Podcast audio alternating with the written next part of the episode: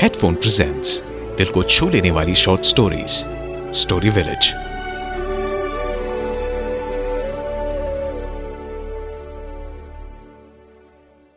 मैं सात साल का था जब पापा को किसी काम से अमेरिका भेजा जा रहा था। पापा मुझे और मम्मा को साथ ले जाना चाहते थे। उन्हें डर था कि अगर वहाँ अमेरिका में जब भी वो ऑफ़िस से घर वापस आएँगे और उनका स्वागत एक खाली घर करेगा तो वो बहुत अकेला महसूस करेंगे। उन्हें ऑफ़िस से वापस आते ही मेरे स्कूल की कहानियाँ सुनने की और चाची के बारे में माँ की शिकायतें सुनने की आदत पड़ चुकी थी। तो ये तय हो गया कि हम तीनों कुछ सालों के लिए अमेरिका शिफ्ट होने वाले थे।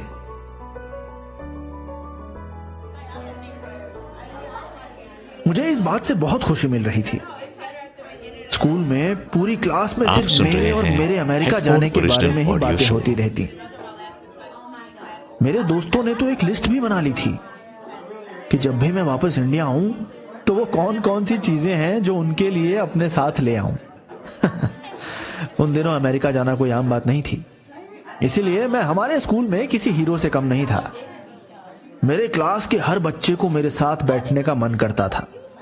हर कोई मुझसे ही बात करना चाहता था।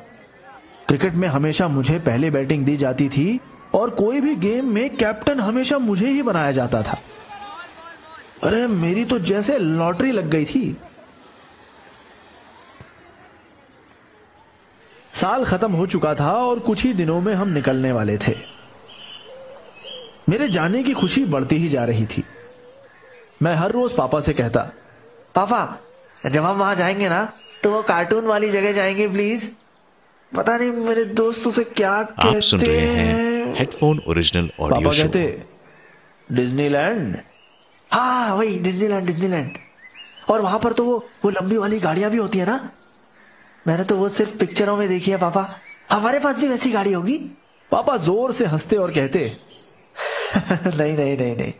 जो लोग इंग्लिश अच्छे से बोल पाते हैं ना उन्हीं को मिलती है वैसी गाड़ी। मेरी इंग्लिश बहुत ही खराब थी। पता नहीं क्यों, पर मुझे वो भाषा कभी समझ ही नहीं आती थी।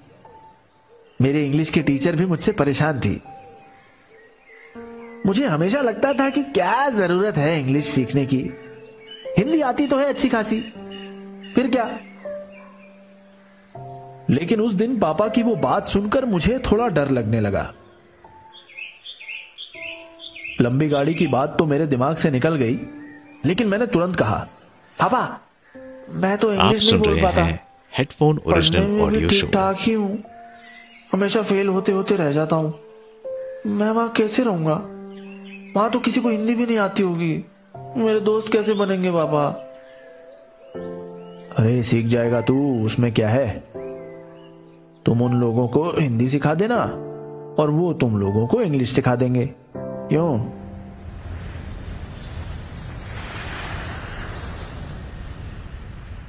आखिर हम अमेरिका पहुँच ही गए। पापा ने वहाँ के एक सरकारी स्कूल में मेरा एडमिशन करवा दिया। वहाँ के बच्चों के बीच में मैं अपने आप को बहुत छोटा महसूस कर रहा था। सब कुछ जैसे बदल रहा था। इंडिया में मेरे क्लास के सारे बच्चे मुझसे ही बात करना चाहते थे और यहाँ यहाँ कोई भी नहीं। क्लास के एक कोने में चुपचाप बैठा रहता था। आप सुन रहे हैं एक दिन जब हर कोई टीचर के क्लास में आने का इंतज़ार कर रहा था तभी क्लास में एक लड़की आई।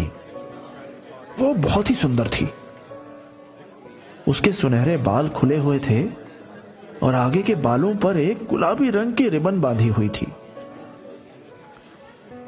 उसके गोरे चेहरे के साथ वो गुलाबी रिबन और उसकी नीली आँखों से जैसे मेरी नज़र ही नहीं हट रही थी। मन कर रहा था कि मैं सिर्फ़ उसी को देखता रहूँ। लेकिन वो मेरी तरफ़ देख ही नहीं रही थी। वो अपने दोस्तों के साथ कुछ बातें करने में उलझी हुई थी। क्लास में जब टीचर अटेंडेंस ले रही थी तो मुझे उसका नाम पता चला। उसका नाम एमिली था। मैं उससे बात करने में बहुत घबरा रहा था, क्योंकि मुझे अच्छी इंग्लिश नहीं आती थी ना। पता नहीं वो मेरे बारे में क्या सोचती। घर आकर मैंने मम्मी पापा को स्कूल के बारे में सब कुछ बताया लेकिन एमिली के बारे में नहीं। दो हफ़्ते ऐसे ही बीत गए।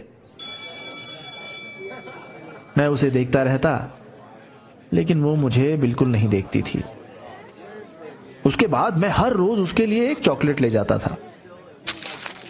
स्कूल में मैं उसे चॉकलेट दे देता था ये सोचकर कि शायद उसी बहाने हमारी कोई बातचीत शुरू होगी। लेकिन उसने मुझे फिर भी भाव नहीं दिया। हमारी जो टीचर थी, उन्हें थोड़ी टूटी फूटी हिंदी आती थी और मुझे टूटी फूटी इंग्लिश।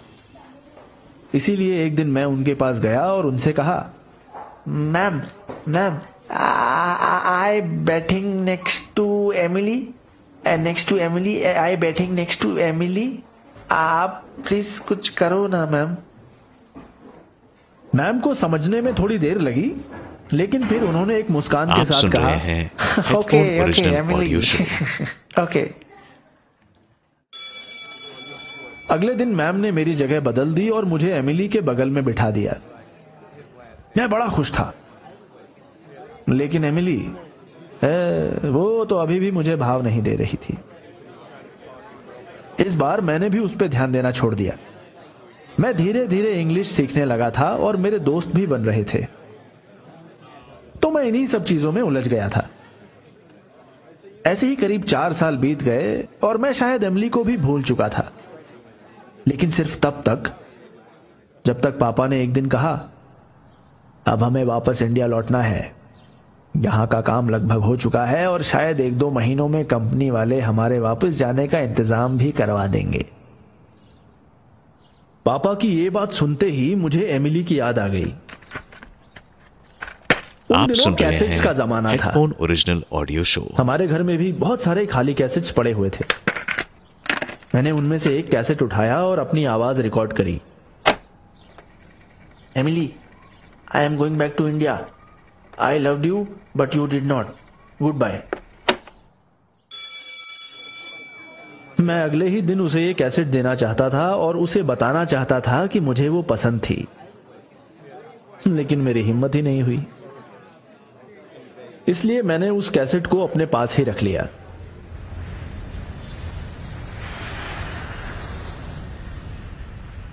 जब हम लोग वापस इंडिया लौटे तो एक दिन जब मैं स्कूल से वापस घर आया तो मुझे हॉल से अपनी ही आवाज़ आ रही थी Emily I am going back to India love you but you did not goodbye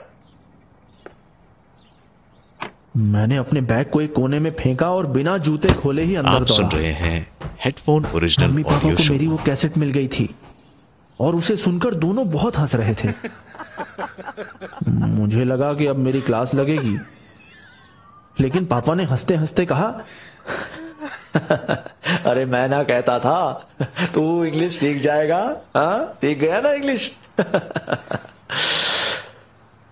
उस वक्त मैं शर्म से लाल हो चुका था और मैं भी हँसते हँसते अंदर कमरे में भाग गया। जब भी मैं अपने इस किस्से के बारे में सोचता हूँ तो मेरा मन बचपन की उन गलियों में खो जाता है और मुझे समझ में आता है कि किस तरह हमारी उन सभी बचकानी हरकतों में हमारी नादानी छुपी रहती है। आज भी जब ये यादों का पिटारा खुलता है तो मेरे अंदर एक अलग ही खुशी भर देता है। और मेरे अंदर एक बार फिर उस नादानी भरे बचपन का बगीचा खिल उठता है। अभी आपने सुना headphone original show story village ऐसे और शो सुनने के लिए डाउनलोड कीजिए हेडफोन ऐप